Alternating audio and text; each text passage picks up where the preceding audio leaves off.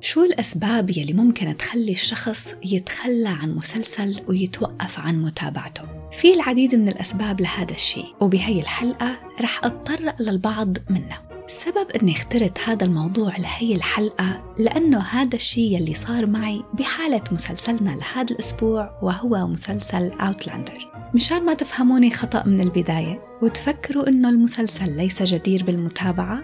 لا فأنا شخصيا تابعته للموسم الثالث. ولهذا السبب رح أحكي عن تجربتي الشخصية مع أوتلاندر وشو هي الأشياء يلي فعلا حلوة وعجبتني وما هي الأمور يلي خلتني أتخلى عن متابعته يلا مع بعض لنتعرف أكثر عن مسلسل أوتلاندر Promise me that we'll always find the way back to each other. I promise.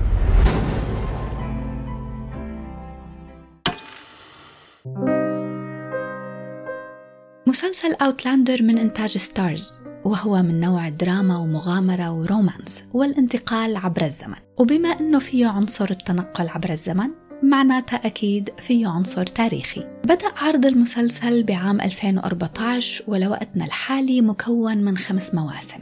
الجدير بالذكر أنه المسلسل تجدد لستة مواسم بعام 2018 يعني قبل عرض الموسم الرابع. أوتلاندر بالكثير من الأحيان بيطغى عليه العنصر الرومانسي والمشاهد الرومانسية الحميمة. وإلى جانب ذلك فيه الحروب ومشاهد من القتل والعنف. ولهذا السبب باعتقادي بيناسب المشاهدين فوق ال 18 هلأ بهيدا الحلقة ما رح يكون في سبويلرز وحرق للأحداث. بس بهي النقطة بالتحديد بحب وضح إنه ال spoilers وعوامل الحرق بتعتمد على قديش هو المعيار الشخصي للمستمع. وشو انتو بنظركم عوامل حرق أو لا؟ يعني أنا شخصيا لما تابعت Outlander ما كان عندي فكرة أبدا عن شو القصة وحول شو بتدور. ففعلا تفاجأت بأول حلقة كتير واستمتعت فيها. بس للأشخاص يلي عم يسمعوا هي الحلقة رح أبتعد عن عناصر الحرق على قد ما بقدر. ورح أتقيد بذكر الفكرة العامة للقصة بس وبشكل ملخص ومن الخارج ومن دون ما فوت بتفاصيل. الفكرة العامة لمسلسل Outlander فهو بيرافق امرأة متزوجة اسمها كلير راندل وبتعيش ببريطانيا بعام 1945 ترجع كلير بتجتمع مع زوجها فرانك راندل بعد ما فرقتهم الحرب لمدة خمس أعوام. هلأ هي هي القصة الافتتاحية ولكن الأحداث بتاخد مجرى آخر تماما لما بطريقة غامضة تنتقل كلير لعام 1740 بسكوتلندا. بتترك وراها حياتها القديمة وزوجها. لتواجه نمط حياة جديد ومخيف ومليء بالمفاجآت. طيب خلينا نغوص أكثر هلأ بالعوامل الجميلة لهيدا العمل. أول عنصر حلو بمسلسل Outlander هو القصة. قصة هيدا المسلسل مختلفة عن غيرها من المسلسلات بشكل كبير. هلأ بشكل عام الأعمال الرومانسية الدرامية يلي بتتناول فكرة الانتقال عبر الزمن شوي قليلة. طبعا هون ما عم أحكي عن المسلسلات يلي فيها تنقل عبر الزمن بشكل فرعي أو بشكل sci-fi خيال علمي مثل مسلسل 12 مونكيز وفرنج وهيروز وذا 4400 وتايمليس وغيرها من هيدا الأعمال. الشيء اللي بيجعل قصة Outlander قوية وحلوة ومختلفة عن غيرها إنه العمل مستند من سلسلة روايات مكونة من 8 أجزاء والمسلسل بيبقى على قد ما بيقدر. وفي لأحداث الكتب وما بيغير فيها بشكل جذري.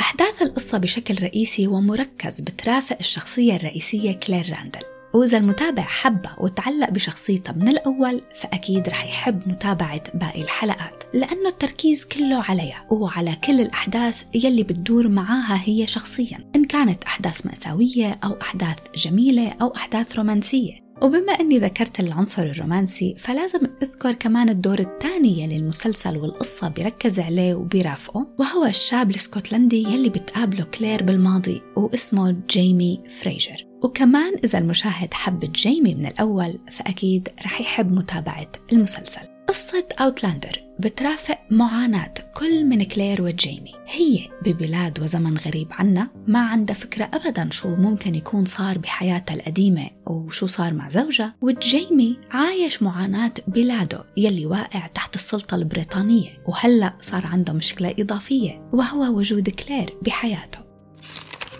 القصة فيها فن وبيتوضح هذا الشيء أكثر وأكثر مع تقدم الحلقات. يعني بدكم تصبروا شوي على الأحداث. النصف الأول من الموسم الأول بياخد وقته وبتزيد قوة القصة بمراحل متقدمة. وخاصة لما بتبدأ كلير بربط أحداث التاريخ بالأشياء يلي هي بتعرفها من المستقبل وكمان خبرات كلير المتطورة لأنها جاية من زمن متحضر أكثر. كل هيدا الأشياء بتدخل بأسلوب جميل وانسيابي لتضيف للمسلسل حبكات جديدة متوازنة ومترابطة.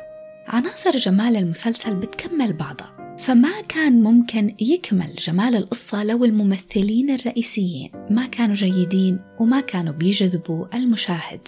فمثل ما ذكرت قبل شوي إنه القصة بترافق هو الثنائي بالتحديد فكان من المهم كتير إنه هو الشخصيتين ينحبوا وينحبوا فورا. هلأ باعتقادي الشخصي إنه الممثلة كاترينا بالف يلي أدت دور كلير بالأول كان تمثيلها شوي عادي ومايل للضعف ولكن مع مرور المواسم بتصير هي الممثلة أقوى وأداء التمثيلي حلو أكثر. هلأ الممثل سام هيوغن يلي قام بدور جيمي فريزر من الأول بينحب إن كان الممثل أو الشخصية الاثنين بيشدوا المتابع بشكل متساوي وجميل. وهون لأني عم أحكي عن عامل التمثيل والشخصيات ما رح أقدر أبدا أني ما أحكي عن الممثل البريطاني توباياس منزيز. وهذا الممثل هلأ معروف بظهوره بمسلسل The Crown بالمواسم الحديثة بدور الأمير فيليب زوج الملكة إليزابيث. وكمان حكيت عنه سابقا بالحلقة يلي خصصتها لمسلسل The Terror بحالة مسلسل Outlander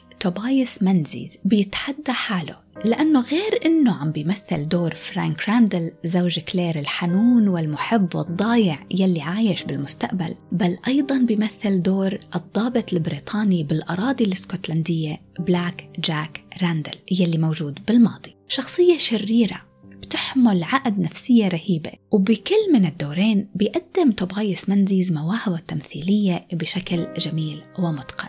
ولما تتابعوا المسلسل وللأشخاص يلي تابعوا المسلسل هاي الشخصية رح تتذكروها أكيد وبدون شك رح تعلق بمخيلتكم Do I make you uncomfortable? Do I haunt your dreams since Fort William? When you awaken in the middle of the night, shaken and sweating, is it my face you see looming in the darkness? عوامل القصة والتمثيل والشخصيات بهذا العمل متناسقة كتير. وكل ممثل برأيي عرف يتقن دوره ويقدم شخصية محبوبة ومشوقة وبتثير فضول المشاهد لحتى يتابع الأحداث وينشد للقصة أكثر وأكثر مسلسل أوتلاندر بأكمله. كله هيك على بعضه. لوحة فنية حلوة. العمل ككل هو نقطة القوة تبع المسلسل. فكل عوامله ما بتتجزأ عن بعض.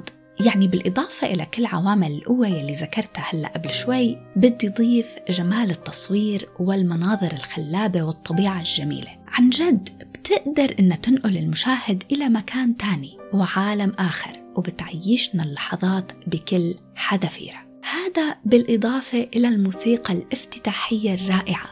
هيدا المسلسل الوحيد يلي ما بعمل سكيب للبداية تبعه. Sing me a song of a lass that is gone. Say, could that lass be I? هلأ منيجي للفكرة الأساسية لهي الحلقة ليش توقفت عن متابعة أوتلاندر مع أنه صار لي عشر دقايق عم أحكي عن عناصر القوة يلي فيه بس قبل ما فوت بأوتلاندر نفسه حابة أحكي عن واحد من الأسباب يلي ممكن تخلي المشاهد يتوقف عن متابعة عمل ما. في كتير من العوامل طبعا بس رح أحكي عن واحد منا بهاي الحلقة ورح خلي غيرها لحلقات تانية عن مسلسلات تانية توقفت عن مشاهدتها. هذا العامل يلي رح أحكي عنه هلأ ما دخله بمسلسل أوتلاندر. لأنه العوامل تبع أوتلاندر رح أحكي عنها بعد شوي. أهم سبب بيواجه المشاهد وبيخليه يتوقف عن متابعة عمل ما هو خروج ممثل مفضل وشخصية محبوبة بالمسلسل. ما فينا ننكر أبدا أنه من أهم الأشياء يلي بتشدنا للمسلسل بكتير من الأحيان ومنتابع العمل لأجله هو البطل تبعه أو لممثل ما ودور حبينا مش بالضرورة من البداية نحب هاي الشخصية أو هيدا الممثل. بس مع مرور الحلقات بيصير عنا شخصيات مفضلة ونصير منتعلق بواحد منا أكثر من الثاني وفعلا منتابع المسلسل بشكل رئيسي لنتعرف على شو رح يصير مع هاي الشخصية وشو المواقف والأحداث يلي بتمر فيها. هلأ في كتير من المسلسلات وقعت بهيدا الفخ وعملوا على إخراج ممثل وإنهاء دور محبوب لأسباب عديدة إن كان موضوع انتهاء عقد أو مشكلة إدمان أو تورط الممثل بمشاكل قانونية وأخلاقية مثل مسلسل House of Cards مع الممثل كيفن سبيسي أو حتى ببساطة إنه الممثل ما عاد حابب يكمل دوره بهيدا العمل. ولكن هذا الشيء له تأثير كبير على المسلسل. وعلى تراجع نسبة المتابعة مثل بحالة المسلسل الكوميدي The Office بعد خروج ستيف كاريل والمسلسل الكوميدي الطبي Scrubs بعد خروج شخصية J.D. بمواسمه الأخيرة وحتى المسلسل الكوميدي Two and Half Men بعد خروج تشارلي شين. كل هيدا الأعمال وأكيد في أكثر فقدت اهتمام متابعيها. وبالكثير من الأحيان بيحاولوا العاملين على المسلسل المناضلة والاستمرار بدون هدول الممثلين. ولكن للأسف بيفشلوا وبالأخير بيحسموا أحداث المسلسل وبينهوا. طيب وبدون طول حديث خليني أحكي عن مسلسل أوتلاندر والأسباب يلي دفعتني لأتوقف عن متابعته. أوتلاندر بالمواسم الثلاثة الأولى بيركز على التصنيفات الأساسية تبعه يلي هي رومانس ودراما ومغامرة وتنقل عبر الزمن. وحسب كيف القصة عم تمشي بيعطي الأولوية للتصنيف يلي بيناسب الأحداث بهديك اللحظة. وبيحتفظ المسلسل بهي التصنيفات بشكل ثابت وانسيابي عبر المواسم الثلاثة الأولى. بالإضافة إلى تصنيفه الحلو والمشوق ويلي شدني بأول ثلاث مواسم ومثل ما ذكرت بنقاط القوة إنه التركيز كله بيكون حول كلير وجيمي. والأحداث الدرامية الرومانسية المشوقة بترافق هو الثنائي يلي حبيناهم من الأول. لأنه بكل بساطة القصة هي قصتهم هن مش قصة أي حدا تاني. ولكن للأسف بالموسم الرابع بياخد المسلسل والأحداث منحى جديد ما عاد كتير يهمني. وبدون سبويلرز وعلى قد ما بقدر رح أوضح شو صار. أول شي تكرار نفس المواقف يلي شفناها مرارا وتكرارا. الأمر يلي بيخلي المسلسل يميل بشكل أكبر لتصنيف المغامرة والمغامرة فقط. الأمور يلي بالأول كنت حبها بالمسلسل هو إنه كان في عناصر مفاجأة ودراما وتنقل عبر الزمن وتغيير للماضي. بس بعد الموسم الرابع هاي العوامل بتتراجع للخلف لتعطي الأولوية والصدارة لعنصر المغامرة. والمشكلة بهذا الشيء بحالة أوتلاندر إنه المغامرة نفسها ما عادت تضيف شيء لقصة المسلسل. يعني بفوتوا الحبيبين بمشكلة بعدين بيتفرقوا وبعدين بيرجعوا بيجتمعوا. بدون ما يكون في فايدة ومغزى للشخصيات وتطورها وتطور القصة وأبعادها وعمقها. بالأول هيدا الموضوع كان أحلى بالنسبة لي بالمواسم الثلاثة الأولى لأنه أسباب التفرقة بيناتهم كان لها أهمية وأسباب أعمق. بس بعد الموسم الرابع صار الموضوع تعباية وقت بس بهدف المغامرة ولا غير. يعني الحدث لما بيصير وبينتهي ما حسيت إنه صار عم بيضيف أي شيء للمسلسل أو بالأصح ما عم بيضيف أي شيء لمشاعري نحو القصة والممثلين. هلا هذا الشيء الأول وللأسف الشيء الثاني هو الأهم هون إنه بالموسم الثالث بيعمل المسلسل على إدخال شخصيات جديدة وبالموسم الرابع بيصيروا هدول الشخصيات هن الأساس وكلير وجيمي بياخدوا المقاعد الخلفية. بأغلب الأوقات لما نتابع عمل للممثل والممثلة يعني نتابع العمل للممثلين نفسهم بيصير نوعا ما عنا ولاء لإلهم هن فبيصبح من الصعب علينا تقبل شخصيات جديدة. ولكن مش بس موضوع الولاء هون في موضوع أهم إنه هاي الشخصيات الجديدة بأوتلاندر ما عجبني تمثيلها أصلا وما حسيت لها أي شيء أبدا. يعني بالمختصر ما هي الأسباب يلي خلتني أتوقف عن مشاهدة أوتلاندر؟ هو إنه الطابع العام يلي شدني بالمسلسل بالأول بيتغير والممثلين يلي حبيتهم وشخصياتهم يلي تعلقت فيها فقدت رونقها وما عادت هي الأساس ولكن هذا ما بيعني أبدا أنه ما استمتعت بالمواسم الثلاثة الأولى لا بالعكس أوتلاندر هو واحد من المسلسلات الرومانسية الدرامية المفضلة لدي أكيد.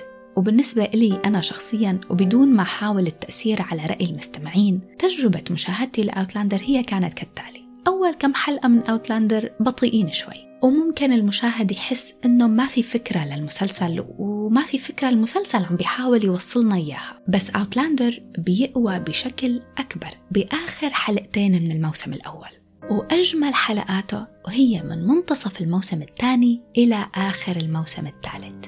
وهيك بكون وصلت لآخر هيدا الحلقة. مسلسل Outlander حاصل على تقييم 8.4 على IMDb و89% على Rotten Tomatoes سؤال هيدا الحلقة يلي حابة أطرحه على المستمعين هو كالتالي شو المسلسل؟ يلي انتو توقفتوا عن متابعته بعد خروج شخصية بتحبوها. شاركوني أجوبتكم على حسابي على إنستغرام وكمان على صفحتي على يوتيوب. شكرا لكل المستمعين يلي رافقوني بهيدا الحلقة وبشوفكن بحلقة جديدة ومسلسل جديد وموضوع جديد. باي باي.